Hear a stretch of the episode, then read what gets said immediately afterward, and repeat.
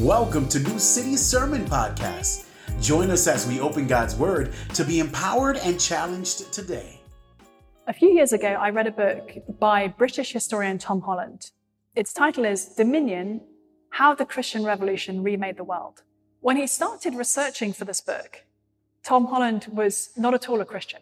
In fact, he had lost any kind of faith in the Christian God as a kid he was far more attracted to the Greek and Roman gods than to the seemingly pathetic hero of Christianity.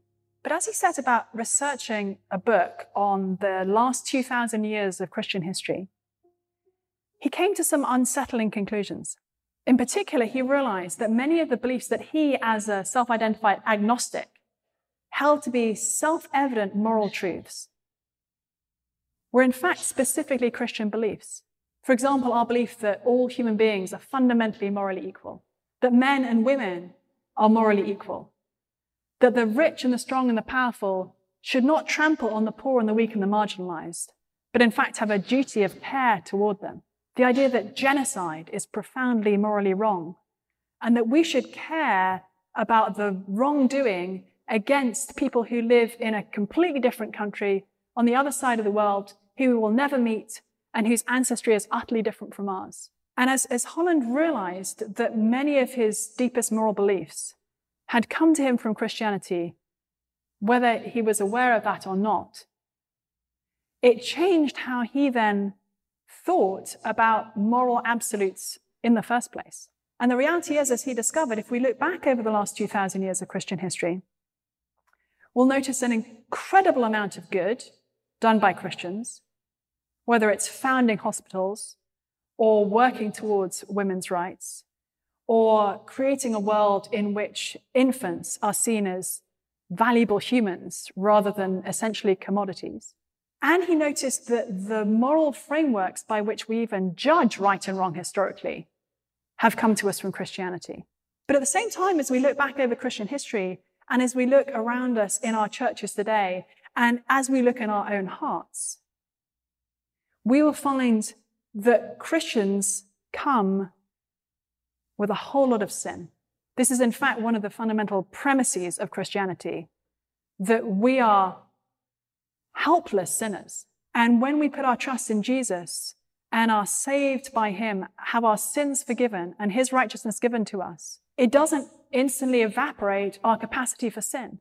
And so as we look at the, the history of the last 2,000 years and as we look at the global church today, we'll see incredible good done by Christians as they seek to follow Jesus.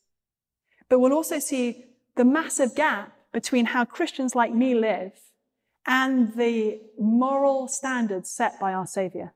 So to the question, is Christianity the source of many of our moral problems in the world today? The answer is absolutely no. Christianity is the source of our best moral standards and aspirations. But if the question is, are Christians often responsible for terrible moral wrong?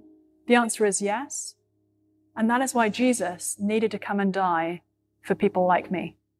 In a series called For the Life of the World, where we're exploring the effects that Christianity has had on the world and the resources that Christianity offers to human beings.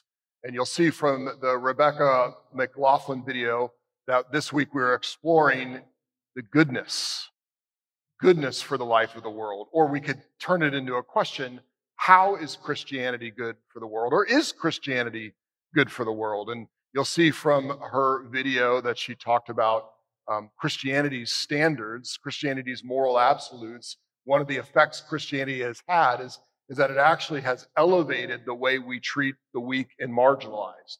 It's elevated the way that uh, the vulnerable are treated in our society. And yet, at the same time, uh, Christians are guilty of incredible moral wrong and evil. Both things are true at the same time. And even over the weekend, I put up a little poll on our church's Instagram and asked, Is Christianity good for the world? Do you agree with this statement? Christianity is good for the world. Do you strongly agree? Do you strongly disagree? And what was interesting was a very polarizing question. I got some people who said, I strongly agree that Christianity is good for the world. And then someone else said, I strongly disagree that Christianity is good for the world. And as I asked those people what they meant, I found a, lot of it has to do with what you mean by Christianity. Uh, one person who strongly disagreed with Christianity being a good thing for the world said, I disagree because when you say Christianity, what I think you mean is people who hate Muslims and homosexuals. And I thought, well, that's interesting, isn't it? Because we all think of that term Christian differently. Uh, one of my favorite folk musicians, Todd Snider, came out with a song about 15 years ago, and the song was called Conservative Christian Right Wing Republican Straight White American Male. And it was kind of a, a, play, he kind of poked fun at people from that group. And I, I think that we tend to think about Christians in a certain way, but really the average Christian around the world isn't white and isn't a man. In fact, a study was done and found that the average Christian in the world is probably an impoverished woman in Africa. The, people who would identify most with the term Christian, the average, isn't even here in North America, it's in the continent of Africa. And so it's important that we ask the, the question what do we even mean by Christian and what do we mean by Christianity? But all of us have different data points. All of us have different reference points for why we think what we do about if Christianity is good or not. Um, but here's the truth about half the people in our country think religion is a huge problem. In 2017, a poll was done by Heart and Mind, and the result of that poll was that half of people think religion is the problem. It's interesting, isn't it? And then at the same point time, we hear what Rebecca McLaughlin has explored in her own research of the, nor- the, the ethics that we hold the things that we think are normal, like not crushing the poor, that actually comes from Christianity. The world was not like that before Christianity had its influence and explosion. So there is a sense that Christianity is good for the world. But I want to challenge you to expand your data points this morning even more and say this Christians are good for the world. Followers of Jesus are good for the world. Now, one of the reasons that I think we're resistant to that, I mean, even if you're like, yeah, I am a follower of Jesus, and at the same time, I don't like followers of Jesus, I know that some, some of you are there. But one of the reasons that we can end up there is because of our own experiences. We've had bad experiences with the church. We've had bad experiences with self righteous Christian. We felt shame or guilted or like people are holding us under our thumb. I've had that happen in my life, and that's all real and true. But another reason that we can feel that way is because there's some really popular cultural, cultural narratives out there about Christians. And with every narrative, there's always some truth to it, but sometimes the narrative, the story, takes on a life of its own. Uh, recently, there was an article that came out by a pastor named Josh Howerton, and he did some research, and the, the title of the article was called No, Christianity is Not as Bad as You Think. If you can go back one. No, Christianity was not as bad as you think. Um, and in that, he did some different research. And in that research, he found that the narratives had taken on a life of their own. If you can go to narrative number one. Narrative number one, he said, was that Christians aren't really pro life, they're just pro birth. Go forward one. There you go. Uh, Christians aren't really pro life, they're just pro birth. And the idea was, especially with the overturning of Roe v. Wade, is that Christians only care about unborn babies in the womb. Once that baby is born, they don't really care about the life. That's the narrative. But as Josh Howerton did some research, he found that the data doesn't actually support that uh, he found that, first of all, practicing Christians uh, adopt children at almost double the rate of all other households in the United States. These are people that say, Yes, I'm a Christian. They adopt children at double the rate. Uh, not only that, but they gave to the poor at a significantly higher rate than the average person in the United States. And you see that second graphic up there. Uh, not only that, go back one, please. Not only that, but uh, beds for the homeless. Almost half of the beds for the homeless in our country are provided by faith based organizations. Now, just on a personal level, I know a lot of churches in Broward And almost every one of those churches has some sort of ministry that is pro life. And by that, I don't mean for pregnant mothers, I mean they're mentoring at risk teens. They have a food pantry that's specifically for those who are hungry. They're teaching English as a second language classes for free. Over and over and over, I know of churches who are doing these type of ministries to care for people for free. So that narrative, it's not that it's not true. It's not that you haven't heard someone who just cares about abortion but doesn't care about the rest of life. That's happened, but that's not the whole story. Are you willing to let these data points be some of your data points? The second narrative that Josh Howerton explored was that Christianity was sexually repressive and anti sex, creating a toxic purity culture. Now, the idea of purity culture is that Christians are supposed to remain pure in their sexual life until marriage. And we've created a culture around this that when people fail, they have no way to get back into the church. Now, that happens, and that's true, but that's not the whole story. In fact, in Josh Howerton's data, what he found, and I don't know if you can see these numbers, but he found that the people who were most satisfied with their sexual relationship with their partner were men and women who considered themselves highly religious. The least satisfied were people who did not like religion at all. So, again, that's not the whole story, but are you willing to let these data points be part of how you see Christians in Christianity? The last, the last one I want to share, and he actually had five, but we're only going to share three. The last one has to do with mental health. And the narrative goes Christianity is emotionally repressive and bad for your mental health. But there was a study done, a Gallup poll that was done, and found that the people who said, My mental health is excellent, the highest group that answered that was weekly churchgoers.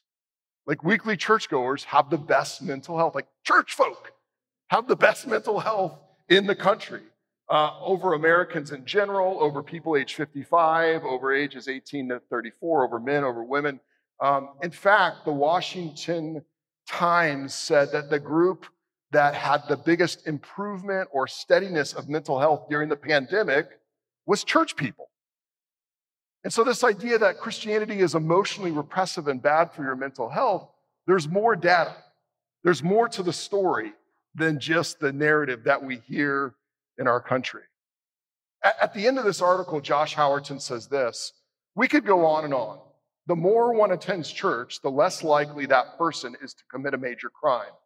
Children raised in church growing households are less likely to be depressed, use drugs, or engage in sexual activity outside of marriage. Christian marriages are 35% less likely to end in divorce. One study even suggests church attendance can add up to seven years to your life. I like that. I'm going to call you and be like, get to church or you'll die. I'm just kidding.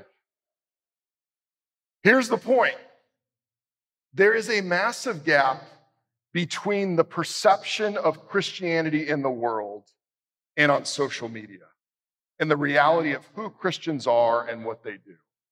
There's a massive gap between how Christians are perceived or talked about in our country and what they actually are and how, what they actually do. He says, I have no interest in minimizing our faults or dismissing personal pain. He's saying your story of pain from Christians can still be true and yet not be the whole story. In fact, because the gospel is true, we can be honest about our failures. But I want to paint a clearer picture of the glorious beauty at work amid the mess. Christians, don't be discouraged when the church is thrown under the bus for this, that, and the other. Your brothers and sisters are doing more good than you can imagine. And non Christian or someone who's not a follower of Jesus, please don't use our faults as an excuse to avoid looking at the genuine transformation the gospel works on the human heart. Jesus changes people, and he can change you too. So, as we look at this question, does Christianity bring good to the world? We have our personal experiences. We have the truth that we find in cultural narratives, but we also have to go, what does the data say? Christians bring good into the world. one of the reasons that we have a hard time with this, or it doesn't quite match up, is because in our culture, we have a different view of what good even means and how even good even looks. One of the things that we're tempted to say over and over and over again is what's good is what's good for me. What's good for me. In our culture, above everything else, we value personal freedom. We value self determination, that I should be able to do what I want to do, when I want to do it, and how I want to do it. So the greatest good then becomes my good. My good. And evil becomes anything that keeps me from doing what I want to do or what I feel like I should do. Now, there, there's some parts of this that I want to recognize, like that we're more self aware of what's going on inside of us. That's a great thing. Like that we're more aware of our mental health and we're more aware of things that bring life to us. That's a good thing. But let's take this to its logical conclusion if we all, if everybody goes, I'm going to do what's good for me, the greatest good is what's good for me, it just doesn't work. It reminds me of this character from the movie The Matrix. Do you remember the character Cypher from the movie The Matrix? And The Matrix is this movie where everyone realizes that they're actually not alive, they're all plugged into the computer. And Cypher is like, listen, real life is really hard. I just want to get plugged back into that computer and they say to him, If you betray all your friends, if you, oh, if you give your friends to us, we'll plug you back into the computer and we'll give you whatever you want. And Cypher's like, That sounds good. Even though it's not real, like, I'm gonna eat steak, right? And I don't, it's good for me. I, I like the way it tastes, so I want steak. And you know what? I wanna be rich and I wanna be famous when you plug me back into that computer. And so he, he sells out his friends, he betrays his friends. And, and you and I kind of look at that and we go, oh, that's, that's an extreme example. But it is an example of where it goes when someone goes, the greatest good is my good. You know, even if we were to ask you this, would you plug yourself back into a computer if that computer was programmed to give you everything that you thought was good? Would you do it? My guess is no for two reasons. Um, one is you know it's not real. But then two is you know that there's something beyond yourself. Like you know in your heart of hearts that the greatest good isn't to get everything that you want. Sometimes when we get exactly what we want, what we think is good, just like Cypher, it hurts other people. Here's the thing when we talk about goodness, Christianity has a different way of presenting what that is. When we talk about the goodness of Christianity for the world, we're not talking narrowly about a goodness that is good for me or good for you. Rather, the goodness of Christianity is a goodness that first comes to us and then shines through us.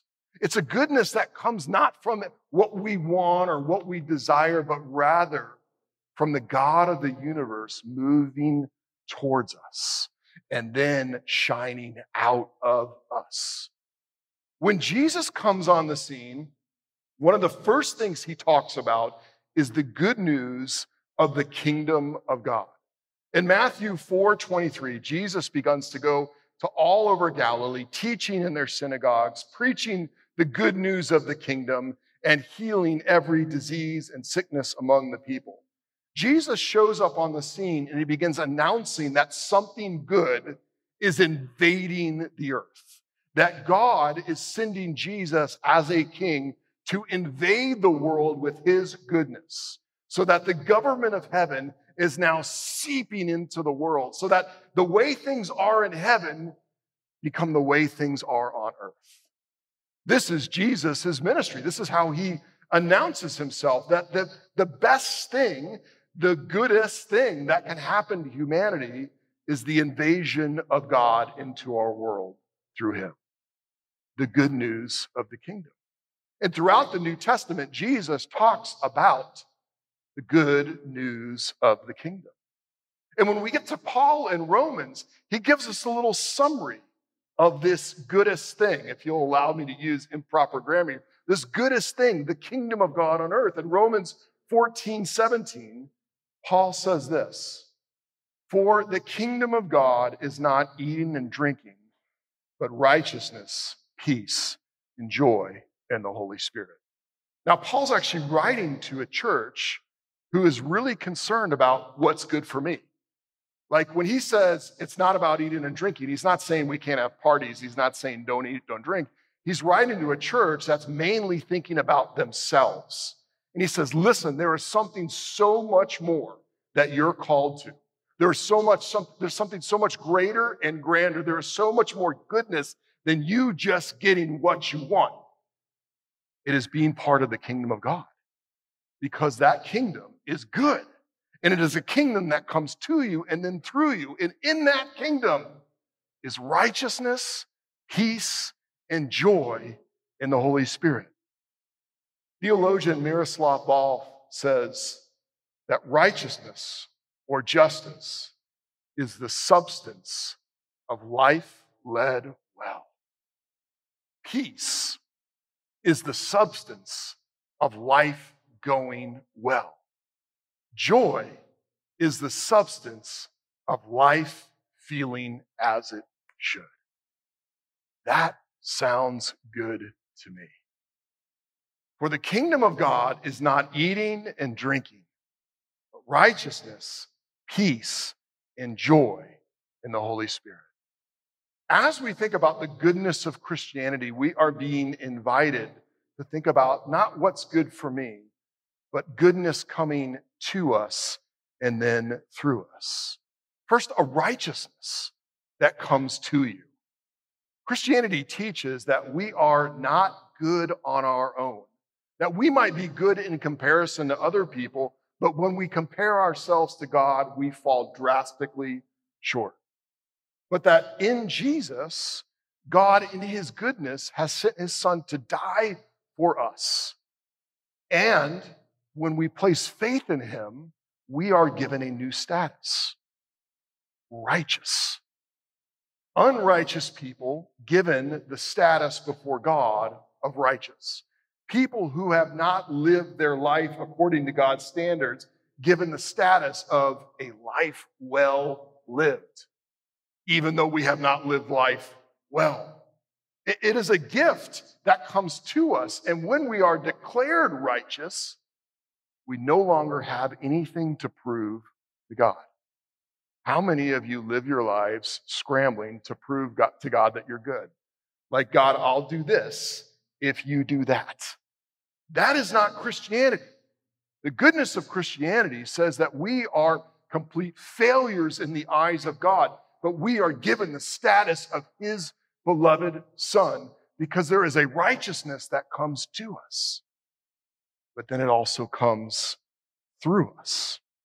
We live our lives then trying to practice what God calls righteousness, not to prove it anything, rather to give expression to who God is. Now, now many of you have experienced self righteous Christians. Even when I say the word righteous, you might hear self righteous. There's two, they're two very different things because a Christian can be righteous and live righteously without being self righteous. In fact, if a Christian is being self righteous, I would say it's not that they're too Christian, it's that they're not Christian enough. Because we are utter failures, and that humbles us. And yet, God has definitively moved towards us, and that gives us incredible confidence.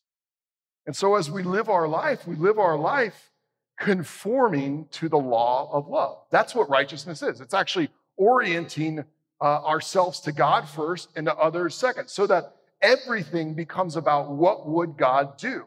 How would God love? So as we think about refugees in our midst, we want to act righteously and justly. As we think about our enemies, we want to act uh, righteously and graciously. As we think about our own sexuality or our own money, we want to live righteously so that that righteousness doesn't just come to us, it actually goes through us. And it's the same with peace. The peace of Christianity is a peace that comes to you first. The night that Jesus was born, angels showed up to the shepherds to announce the birth of Jesus. And what they said has become famous, and you see it posted around on Christmas, but they said, Glory to God in the Most High and peace on earth. Peace on earth. That, that is to say, that in the, in the arrival of Jesus, a shalom, a peace entered in to the world in a way that it never had before. That through the life of Jesus, he had come to restore. He had come to bring back God's normal. And he had come to restore relationship with, from broken sinners to God. When you trust in Jesus Christ, when you, when you rest in him for salvation, when you turn away from your sin and you become a Christian, you now have peace with God. You might feel like your status with God depends on how you performed that day, but your status with God doesn't have to do with your performance. It has to do with the peace that Jesus has won you. And you can't lose it. All of God's wrath against your sin was poured out on Jesus on the cross, and therefore you have peace with God. A peace that comes to you, but then also through you. The country preacher said, Oh, how did he say it? He said, Those who have been made by peace make peace. In other words, those who have been made by the good news of peace in Jesus then try and make peace in the world. Peace comes to you, and then peace comes through you. I mean, we get an internal peace, even in the midst of turmoil and hardship and challenges, we can be at peace because we know God's in control and He's our friend. But then we can also have enemies, we can have divisions, we can have challenges made by people, and we can move towards those people trying to make peace. A peace that comes through us, and a joy that comes to us and through us. Um, think about this God's goal, God's goal in having you be saved is your joy. If that doesn't sit right with you, it means you have a wrong view of God. But over and over, uh, the Apostle John talks about the goal being joy. That through your relationship with God, no matter what you're going through, you can have joy, whether you are in a high point in life or whether you are in the bottom. You can have joy through knowing that God loves you and you have relationship with him. Christianity is all about joy. But then that joy doesn't just come to you, it can go through you. As you infect dark places with the joy of the Lord. See, Christianity, as we think about it, is the good news of the kingdom and salvation in Jesus Christ. It is a righteousness and peace and joy that, first of all, comes to us and then multiplies through us. And the reason that can happen is because God Himself, the goal of the gospel is to know Jesus, and then God Himself comes to live in you. And He's the one that brings the righteousness, He's the one that brings the peace, He's the one that brings the joy. That's why the last four words in this text say, in the Holy Spirit. If you know Jesus Christ, then the goodness of God and God Himself has come not just near you, not just around you, but to permanently live in your soul. Christianity is all about goodness coming to people who don't deserve it. So that when it comes to us, then it can be multiplied through us. And the reason that we can receive that is because Jesus himself came near. Our good king came near to die for us. And he got here on earth and he didn't ask the question, What's good for me? Rather, he did the thing that was worst for him in order that he might bring the goodness of God. Jesus was tried as a criminal, was put on the cross to die, was tortured, was belittled, was abused so that you and I could experience the goodness of God. Do you see how the goodness of Christianity comes near to sinners and broken people like you and like me. Let's thank him. We, we are broken people. You and I will go out and we will mess up again. We will do things, you and I will do things that turn people off to Christianity because we are failures and we are broken sinners. But as Rebecca McLaughlin said, that's the very reason we need the goodness of Jesus.